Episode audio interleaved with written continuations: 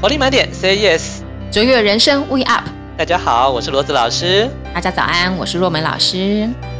那在每个礼拜一早上呢，我们都透过这个呃活力满点 Say Yes 卓越人生 We Up 节目呢，希望能够带给大家一个每个礼拜一的正面活力。是个充满活力的早 晨。是的，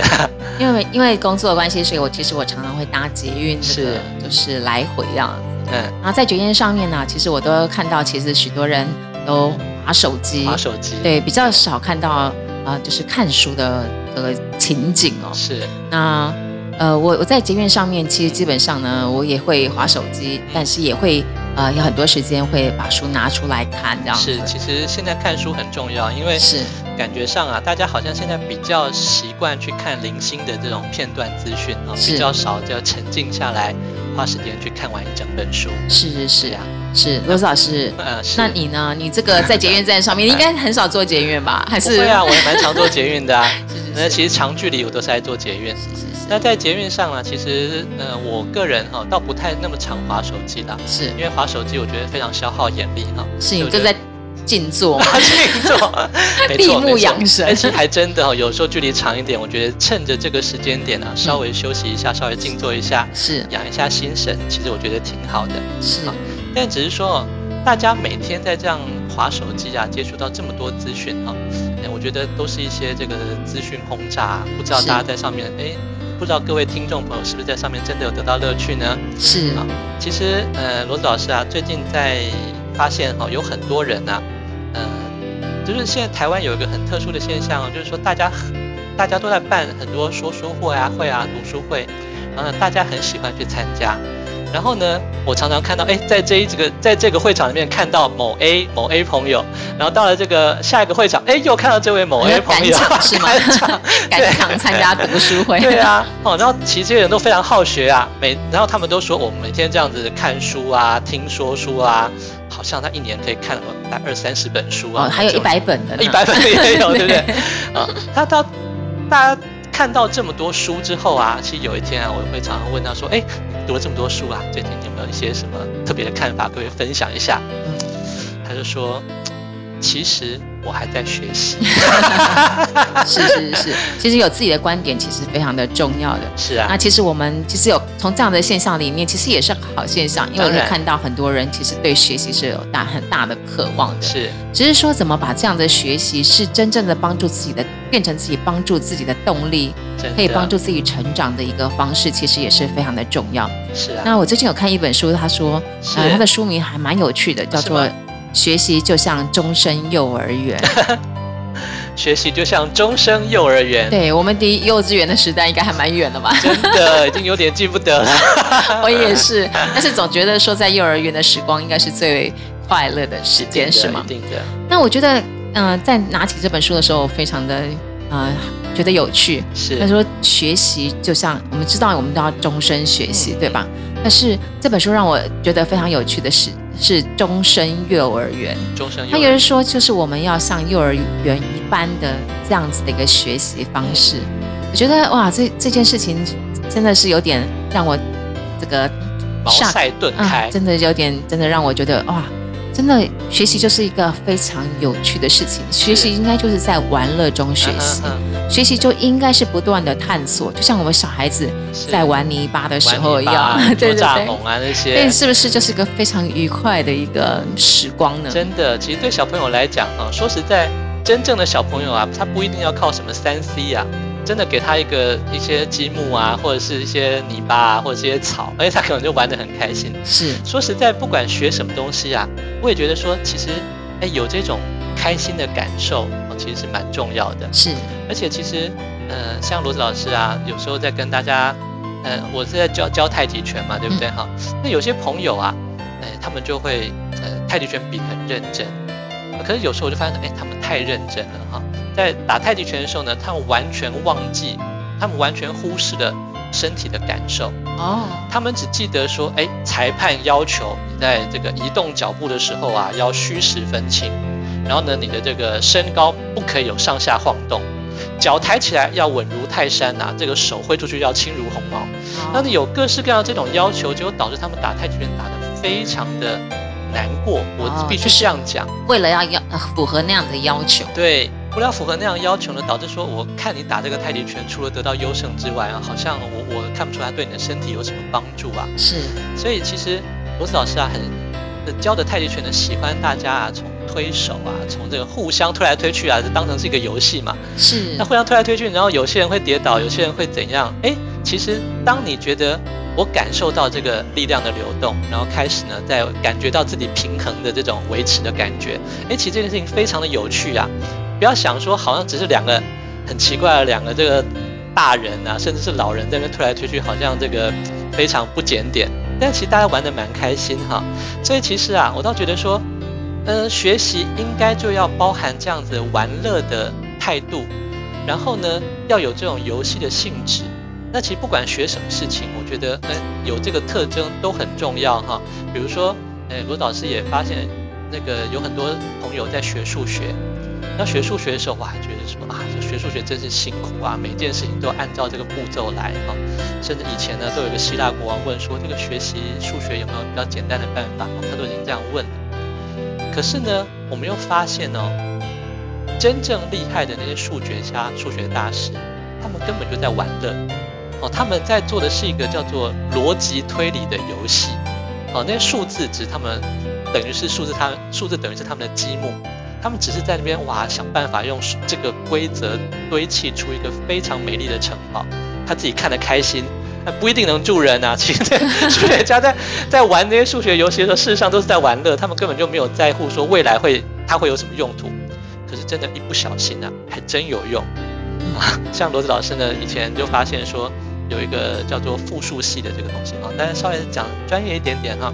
有一个叫复数系的这种数学体系，然后就是这个 i 等于负一开根号啊这种这种数字。那这个数字很奇怪，在自然界当中我们完全找不到。然后呢，可是当初数学家发明这个这个标记方法，只是为了要说，哦，这个一元多次方程式它一定有解，它只是为了要强调这个东西一定有解，所以凹出这个数字出来。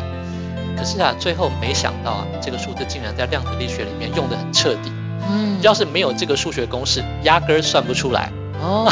所以说，天底下这些事情就有很很多这种巧合嘛是。那其实就在玩乐当中啊，大家发现了很多很多有关于世界的一些运作原理。哎，其是实罗早是非常非常的惊讶。没 错对。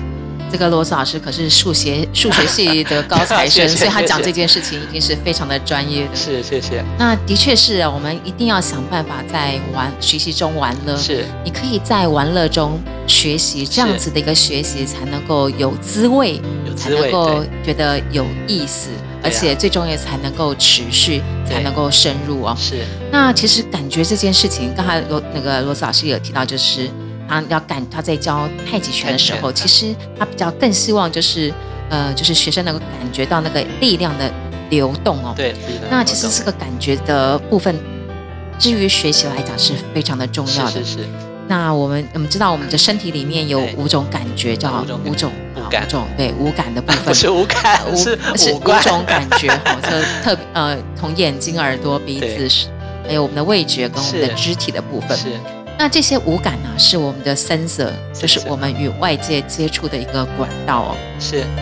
所以，当我们的感觉哦非常敏锐的时嗯候，我们就可以感受到，像刚刚刚才罗子老师讲的，就是力量的流动，是或者是我们感受到，这是我们在我们接触每一样事情的一个愉悦对性。啊，而当我们的一个感觉老化的时候，嗯哼或甚至感觉消失的时候，我们追求的就是那个所谓的标准化的，啊，追求的就是我们所谓的考试的一个是能够符合这样期待的东西。对，我们在过程里面，我们反而就得不到任何的一个乐趣哦。是那所以我们要保持我们的一个感觉的敏锐度，嗯其实是非常重要的。所以要怎么去感觉那个让我们的感觉的敏锐度能够持续不断呢？嗯我们要不断的去刺激，不断的去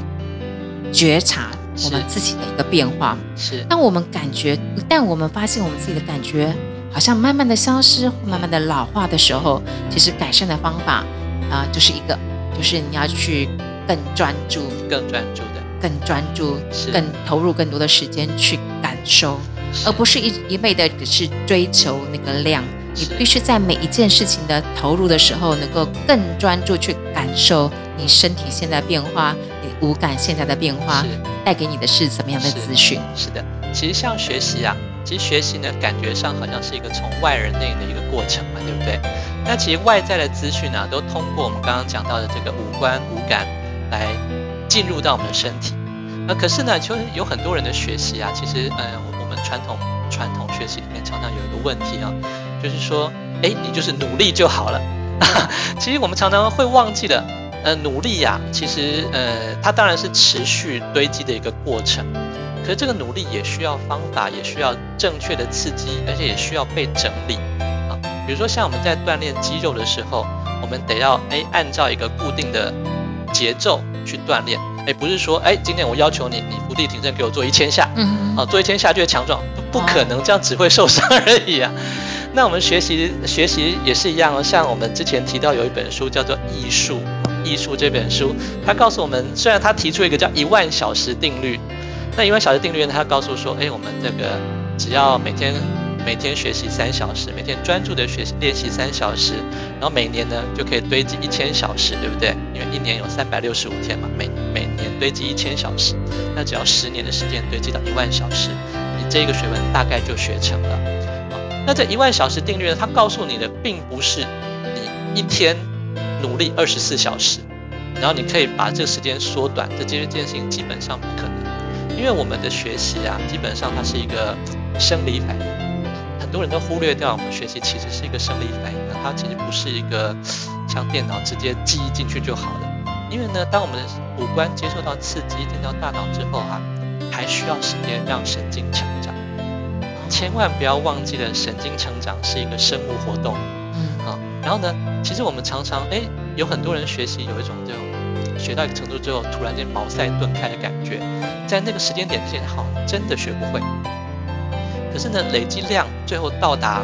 嗯、呃最后一个阶段的时候，他突然茅塞顿开，我老师呢会觉得说啊，那是因为你脑袋里面呢这个成长的神经数量总算超过那个临界点，你就突然间就懂了。是，啊，所以说其实这种从刺激呀、到回馈，然后思索、犯错误，这种种种种的经验呐、堆积在我们的体内，都会成为我们真正下一步学习的食粮。是对，所以我们要跳高之前，我们要蹲低。蹲低，而且我要们蹲低花就时是间，是对就是在我们累积我们的能量，可以让我是们一跃而上哦。是啊，那所以大家不要急，就是当我们在累积能量的时候，你可能没有看到任何的成果， 是但是持续下去，不对断的累积，有一天你就会变成一个不一样的人。真的那我们刚才一一开始有提到，就是玩乐的部分，我们要学习在学习是中玩乐嗯，在玩乐中学习哦。但是我们很多人可能都已经离幼稚园有一段时间了，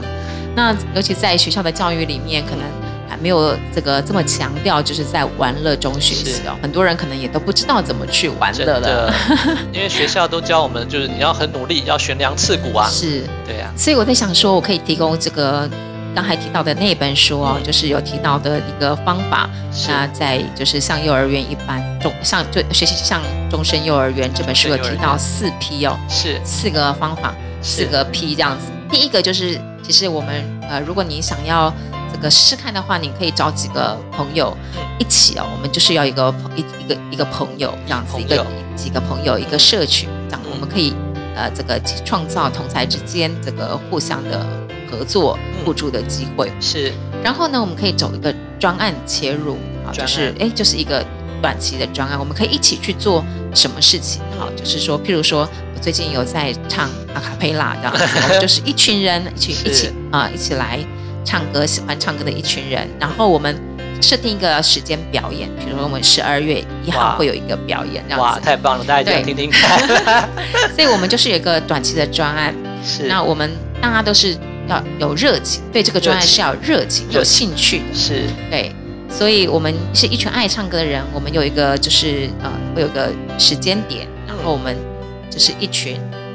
觉得非常好玩。在过程里面，我们要诱发我们的玩心有强，让我们觉得玩乐好玩嗯这样子，而不是要去考试，因为我们现在不用人，我们不是要去考音乐系真嘛，的所以不会有人来考试。是所以呃，这四批就是要有个专案，一个可能你要一个你们要一起去做什么是事情。 OK，那就而且这这个事情是一个从你们兴趣出发的，嗯嗯啊，一群朋友，而且重点是要觉得好玩有趣，是对，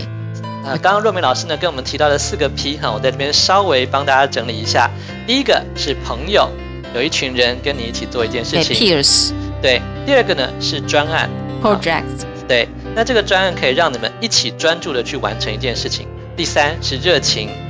patient patient，对，那我们一定要做自己有热情的事情哦，不要去随便做一件事哦是。那第四是玩乐， pray 用玩乐的心态来是让让这个专案大家快快乐乐的完成这个专案。是是的，那所以呢，其实今天呢、我们跟大家分享这本书，这个这个想法，就是说，像幼儿就学习要像学习中玩乐，在学习中玩乐，要像在幼儿园一样，是对要开很开心快心乐的对学习，要享受在乐在其中。对，所以呢，希望各位朋友在听到我们这个呃语音的这个音频节目之后呢，也可以想起来那种当年我们小时候玩乐的那种心情、对，最主要就是我们要学习里面一定是要充满着乐趣，乐趣。对，那希望大家的生活也充满了乐趣。是那我们今天的这个节目就到在就到这个地方结束喽。来，热情满点，Say Yes！卓越人生 We Up，我们我是罗子老师，我是若梅老师，下礼拜一呢，我们一样，礼拜一上午希望能够在空中再跟大家见面。那我们下周见喽，拜谢谢拜大。家，拜拜。